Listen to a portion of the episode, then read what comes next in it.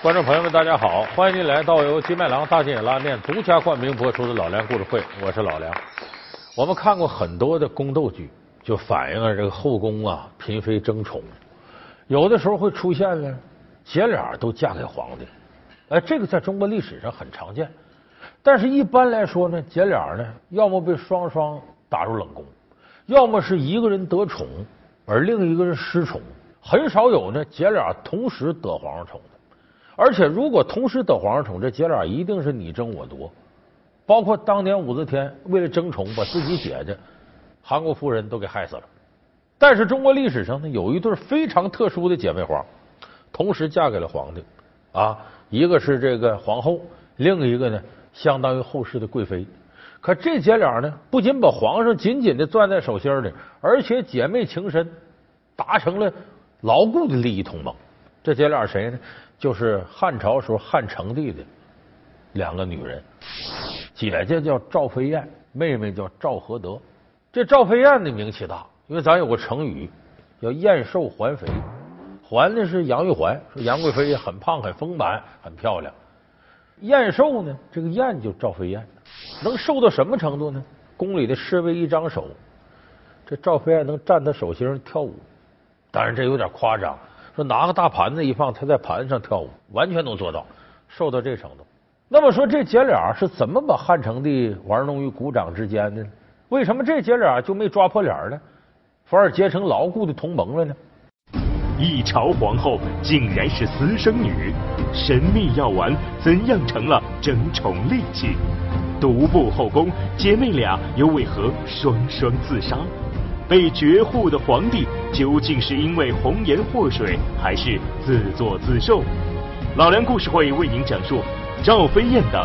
咱们先得从啊，他们进宫这时候说起。你看中国古代的这个后宫宫斗，有一个鲜明的特点：如果这个嫔妃她娘家人厉害，那么往往她在宫里能争到宠；反过来呢，她在宫里头混开了，对于宫外头他那娘家人也有好处。你这样的例子，这可以说是不胜枚举。中国历史上这外戚是啥意思？那你看亲戚，亲是什么呢？自己这边的亲戚。戚是什么？自个儿媳妇那边的亲戚。外戚就是指皇后啊、嫔妃啊，他们家里人。这个可以互相支持。你看康熙王朝里头那个明珠，明珠叫纳兰明珠，说把她妹妹纳兰明慧嫁给了康熙，生了大阿哥。你看他们宫里宫外互相支持，呃，这样事儿很多。像《甄嬛传》里头那年妃，因为什么？他哥哥是年羹尧大将军，所以说他哥哥在外头得势，他在宫里头也厉害。等后来年羹尧被罢了官了，直直弄死，年妃也被打入冷宫。皇上，皇上，皇上如何惩罚臣妾不要紧？只求留下兄长一条命，就当是留一条犬马在身边为您尽忠效力啊，皇上。所以这娘家人啊，对于后宫宫斗起到至关重要的作用。那么说赵飞燕、赵合德这俩人是不是娘家有人呢？要么能在宫里扎这么深的根吗？不是，他俩完全是孤军奋战，就自己在这奋斗。历史上有本书叫《赵飞燕外传》，就写的他的来历，说这两位啊有贵族血统，但是呢是私生女，就不是光明正大来路。说他们的母亲是谁呢？被封为姑苏郡主，是汉朝时候亲王刘建的孙女，老刘家人，皇室。这个姑苏郡主呢嫁给谁了呢？当时的江都中尉叫赵曼。这个赵曼呢没有生育能力，而且呢咱搁现在科学话说，性能力不行，两口其实啊，只有夫妻之名，无有夫妻之实。也就是说，姑苏郡主啊，等于守活寡，独守空房。这时间长了，她受不了。正巧呢，家里头来个客人，姓冯，叫冯万金，是赵曼的哥们儿。这个冯万金呢，搁现在话说，娱乐圈人，弹个琴呢，唱歌好，经常跟赵曼俩人切磋切磋音律啊、作曲啊之类的。一来二去呢，这姑苏郡主可看上他了，哎，小伙子一表人才，俩人时间长了就弄一块儿去了。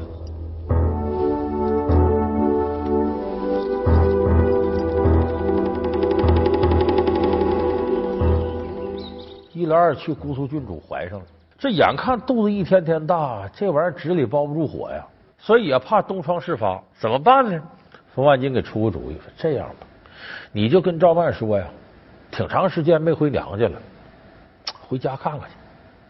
结果老妈呢想自个儿多留几天，你把孩子在娘家关起门来自个儿家先生下来，生完之后给我我呀，这事儿不解开了吗？哎，行，姑苏郡主回娘家，在娘家呢把这孩子生下来，然后交给冯万金养。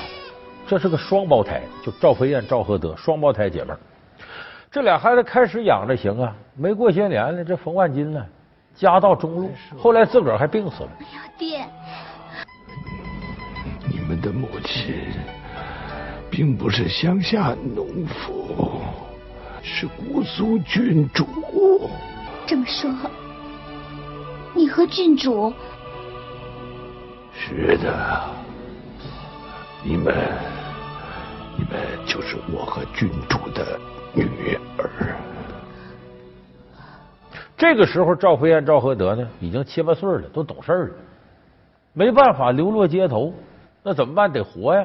仗着呢有这遗传基因，他爸爸小时候教他们唱着歌，这姐俩沿街乞讨卖唱，很凄惨。但是你想，这姑苏郡主长得也不差，冯万金也是个帅哥，俩孩子挺漂亮。哎，七八岁小孩小女孩楚楚可怜的，哎，在街上卖唱的时候呢，就被当朝阳阿公主，姐姐走吧，就是公主府上的总管，是个太监，叫赵林。这个太监一看呢，哎呦，这俩宝贝儿啊，漂亮。得了，我领回家养着去吧，百年之后还能给我养老送终啊？怎么着？哎，就这么的把这小姐俩领回家。那么说这个记载是不真的呢？十之八九不靠谱，因为《赵飞燕外传》呢是以讹传讹写这本书，这作者听谁说的？听他老婆说的。他老婆听谁说？那八卦呗。一些妇女在一块没事，张一长李一短，仨蛤蟆五个眼。说为什么五个眼呢？有一个眼瞎的，要怎么叫瞎说呢？哎，就搁这个流传下来的。那么正史里怎么记载的呢？这二位不是私生，他的爹妈呢也是普通百姓，生完孩子一看双胞胎，家里孩子太多，还是俩女孩，养不起了，没办法把孩子卖了，卖到谁？卖到这个阳阿公主府上为奴。一晃十四五岁了，女大十八变，越变越好看，这姐俩漂亮。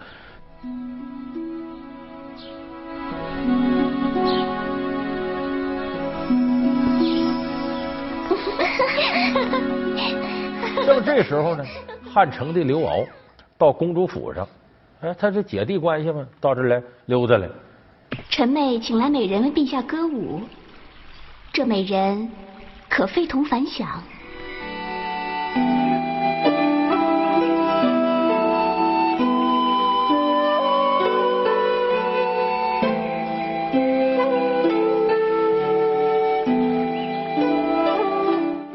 这就如同什么呢？当初说这个汉朝的公主啊，汉武帝他姐姐家里有个侍女叫卫子夫，汉武帝到这溜的时候呢，这卫子夫给跳舞，一下子汉武帝看上了，把卫子夫给弄回去，后来成了皇后。所以这时候汉成帝也看着这姐俩漂亮，干脆吧，把赵飞燕先弄回去吧。后来赵飞燕进宫又把妹妹赵合德介绍来，所以这才有后来这些事儿。所以说这两位呢不是私生，但是呢也确实孤军奋战。再说家里头也没什么门子，就这么着进宫里了。那么说他这姐俩长得是漂亮是肯定的，那么何德何能能把汉成帝这心牢牢的给拴住呢？让汉成帝为他姐俩弄得五迷三道的呢？这里边有俩典故很能说明问题，一个叫刘仙裙，一个叫温柔乡。说什么叫刘仙裙呢？现在咱们看很多有女孩穿的百褶裙，都褶一褶一褶的，据说就从刘仙裙来的。怎么叫刘仙裙呢？本来这是个云紫的花裙，谁穿？赵飞燕穿。不是赵飞燕跳舞跳得好吗？说有一天呢，赵飞燕穿这裙子在这个河边啊给这个汉成帝跳舞，也不怎么着来股邪风，这风特别大，呜吹过来了，结果就把赵飞燕呢像吹个风筝是噌给吹起来了。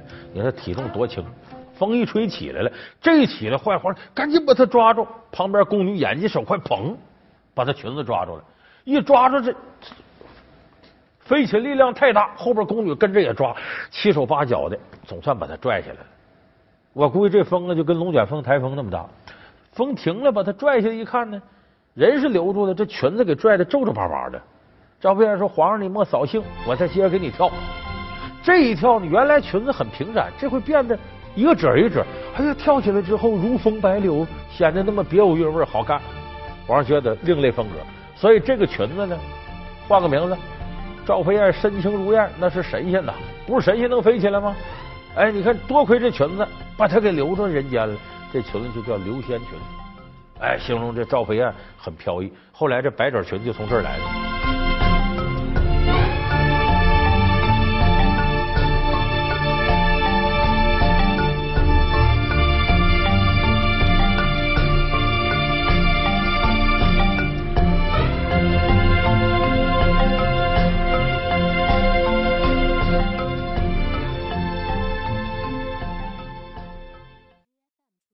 第二个典故，温柔乡。温柔乡指什么呢？咱们一说温柔乡，很多人说那就是温柔体贴的女人叫温柔乡。这个典故就是从赵氏姐妹来的，谁呢？她的妹妹赵合德。这赵飞燕呢是身轻如燕，为啥体重轻？可是这体重轻，穿着衣服好看，脱了衣服不好看，瘦骨嶙峋。跟皇上同寝的时候呢，一堆骨头，没什么意思。你光好看也不行啊！赵飞燕说：“我妹妹赵合德呀，不光好看，身材还好，很丰满。”就把赵合德介绍进宫。哎呦，这汉成帝可乐坏了，果然身材很丰满，那可以说软玉温香。所以晚上呢，抱着赵合德一高兴，说句话，说是我呀，有此温柔香，我就不要白云香。白云香指什么呢？白云香，白云深处有人家吗？神仙住的地方。说我呀。有这温柔乡，有这么好个女人，神仙我都不做了啊！得成比目何辞死，愿羡鸳鸯不羡仙。所以温柔乡就指着温柔体贴的女人，是从赵合德这儿来的。所以后来温柔乡用的就广了。你看那个少帅张学良，呃，在这个九一八事变之前是在北京待着，当时叫北平，带着自个儿的这个夫人，当时是没有正式名分的赵四小姐。跟当时有名的交际花朱五小姐跳舞，又和大明星蝴蝶漂亮的不得了一块吃饭，结果九一八事变爆发了，这少帅还在北京呢。回过头呢，蒋介石说不抵抗嘛，他也信不抵抗，东三省马上就沦陷了，把当时北京一个教授气坏了。这教授叫马经武，写首诗叫《赵氏风流朱五房，翩翩蝴蝶正当行》，叫温柔乡是英雄种，哪管东施入沈阳。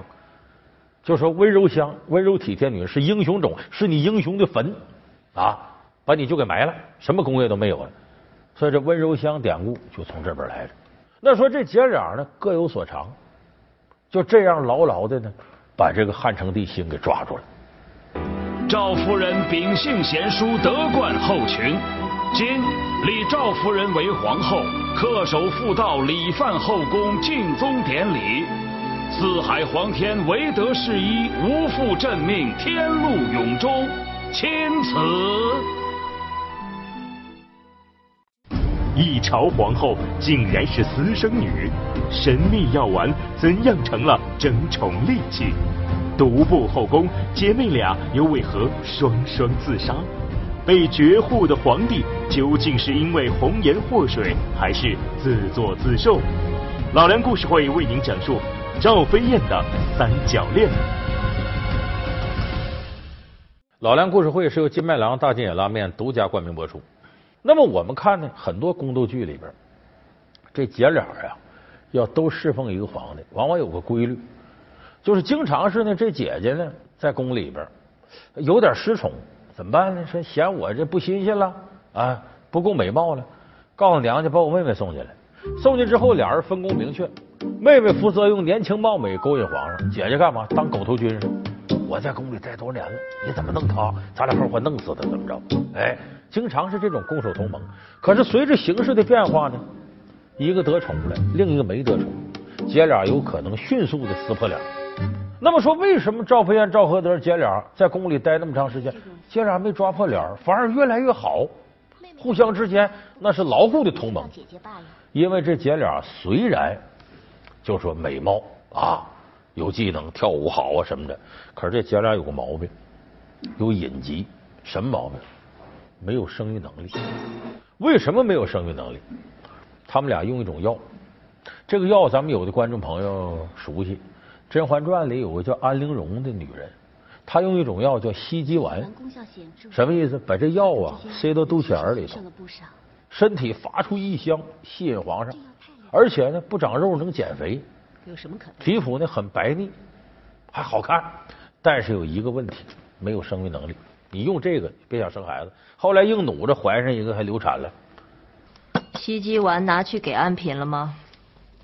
安嫔看见，二话不说就用了。嗯，她倒听话。听说娘娘还没赏她，她自己就已经悄悄向太医院求了。看来她倒真的不想要孩子。你用这个别想生孩子。相传赵飞燕姐俩呢，就用这个西极丸，用这个魅惑皇上。但达到目的是达到目的了，生不了孩子。可是如果没有子嗣，到我们色衰爱弛的那一天怎么办？到陛下驾崩的那一天怎么办？到时候那些敌人会把我们碎尸万段的。咱们都知道后宫母以子贵，你不能给皇族留一些血脉，这早晚是个事儿。而且一旦有人生了孩子，生了皇子了，你看你马上就够呛，地位就有可能不保。他俩进宫不是把前朝那个皇后叫许皇后给弄走了，然后赵飞燕当了皇后，赵合德作为昭仪得宠了。许皇后因为什么没有孩子，也是这个问题。所以一旦要别人有孩子，那对不起，我得下狠手，让你这孩子留下我就完了。你看历史上狸猫换太子不就这么回事吗？所以赵飞燕、赵合德姐俩一见着哪个后妃怀孕了，想法让她流产或者弄死她。你这个孽种，不许哭，不许哭！合德，合德！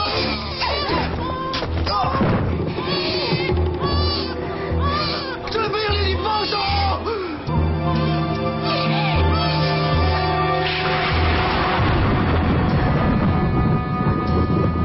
所以当时民间有句童谣说得好，叫“燕飞来啄皇孙”，就那燕子飞过来，一口一口的叨这个皇孙，就你皇子皇孙，你别想活。这后来骆宾王写《讨武曌文》里有句话嘛，叫“燕啄皇孙，知汉祚之将近”。就赵飞燕一出来，这妖孽啊，燕啄皇孙，把皇子皇孙都祸害了，知汉祚之将近，就说汉朝的运气完了，到头了。你想，姐俩都不生孩子，一旦哪后妃怀孩子，姐俩同心协力把他弄死，或者让孩子流产，随时随地都有敌人冒出来，那敌人的敌人就是我们的朋友。所以说，赵飞燕、赵合德姐俩。从来俩人没矛盾，为啥？他俩共同的敌人太多，要一起面对这么些敌人，所以他们姐俩所谓的没有抓破脸是啥？牢固的利益同盟，因为利益是一致的。那么说后来这姐俩什么下场呢？挺惨，因为这姐俩呢在宫里头呢，一方面收拾遗迹，另外一方面得讨好皇帝。讨好皇帝，这是今天晚上姐姐来，哎，明天晚上妹妹来，反正一三五二四六。嗯啊，礼拜天姐俩一块来，这皇上歇不着。而汉成帝呢，偏偏是个好色之徒，四十来岁了，这姐俩都小岁数，时间长了谁也受不了。没办法，皇上还好这个，咋办呢？吃药吧。陛下，你忘记服药了。此药能助你雄姿勃发。不是每日都要服下一颗吗？有的壮阳药吧，过去炼丹，那时候壮阳药那哪是单纯提高性能力，里头有很多的重金属，就咱现在一说重金属中毒，这皇上就吃这个。一开始呢，一次呢我吃一碗没事儿，四十多岁人能挺着还看不出来，时间一长越吃越多，身子骨越来越虚。有这么一天呢，这赵合德来了，跟皇上在一块儿说，今天咱喝点酒尽兴。嗯，皇上你多吃点那药啊，咱在一块多欢乐一会儿。这汉成帝高兴，吃了十碗，这量太超量，一下子这皇帝一高兴一使劲，一命呜呼，当天晚上就死了。啊，陛下，陛下，陛下，陛下，你怎么了？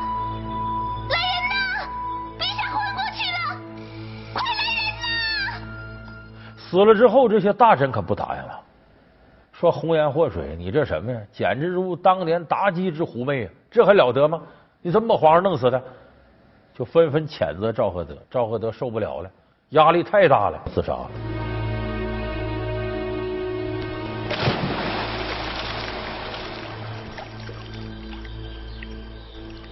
那么赵飞燕呢？他不在场啊，躲过一劫。而且赵飞燕呢，汉成帝死了呢，他辅佐汉成帝的侄子汉哀帝继位，哎，就暂时没事了。汉哀帝保他，这姐俩呢，通过自己在宫里努力呢，造成了汉成帝绝户。他俩生不了孩子，他把别的嫔妃一生孩子也都给弄死，所以汉成帝膝下无儿。他侄子汉哀帝继位的，汉哀帝在位上呢，待了七年，也死了。这回大臣开始把矛头指向赵飞燕，说要不是你让汉成帝绝户，咱至于现在这样吗？你到现在你还得好了，这了得吗？满朝文武开始攻击赵飞燕，赵飞燕孤立无援，没招也自杀了。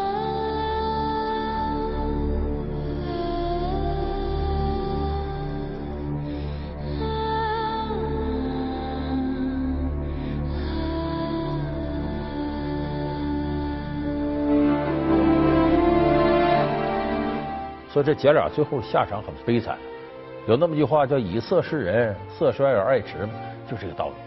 靠着这种美色呀，长久不了的。那么赵飞燕、赵合德在历史上是被牢牢钉到耻辱柱上，一提祸乱朝纲，飞燕、合德这姐们儿全是反面形象，说他们弄死了汉朝很多皇子皇孙。其实你细琢磨琢磨，不能把板都打到他姐俩身上。你想想，在那个之前是许皇后在后宫，可是许皇后在后宫的时候那么长时间，汉成帝一样一个儿子没有，这是巧合吗？不是，许皇后不能生孩子，她也用这招把别人弄死。所以赵飞燕、赵合德呢，不过是继承了这个东西。也就是说呢，在后宫这样，皇帝的权力最大，都围着他转，然后所有的竞争毫无公平可言。阴谋诡计、尔虞我诈，各种潜规则横行，在这样环境下，人性的恶就会无限发挥。哪怕赵飞燕、赵合德姐俩原来是个好女儿，恐怕进了宫里几年也学坏，迅速变成阴险毒辣。这咱说实在的，你想《甄嬛传》，说这个坏那个坏，什么这皇后啊，见臣妾做不到啊，又那个这个妃那个妃的，说最后正面人物是孙俪演的甄嬛，甄嬛是什么好鸟吗？窝头踩一脚，不是个好兵。就这里头没有好人，后宫争斗，为什么坏的制度会把好人都变成坏人？许皇后也不怎么地，然后被赵飞燕取代。这姐俩拿下之后，还会有新的皇后进来。所有这些人在这种环境之下，早早晚晚会被染黑。所以所谓更替啊，换这个换那个，不过是走了个孙悟空，又来了个猴。她美丽热情，为李甲甘愿仗义轻财；她聪明机智，为赎身和老鸨斗智斗勇。他坚定刚烈，被出卖宁愿以死抗争。然而是什么断送了他追求幸福的权利？真的是爱人的背叛与欺骗吗？老梁故事会为您讲述杜十娘。老梁故事会，老梁故事会是由金麦郎大金眼拉面独家冠名播出。我们下期节目再见。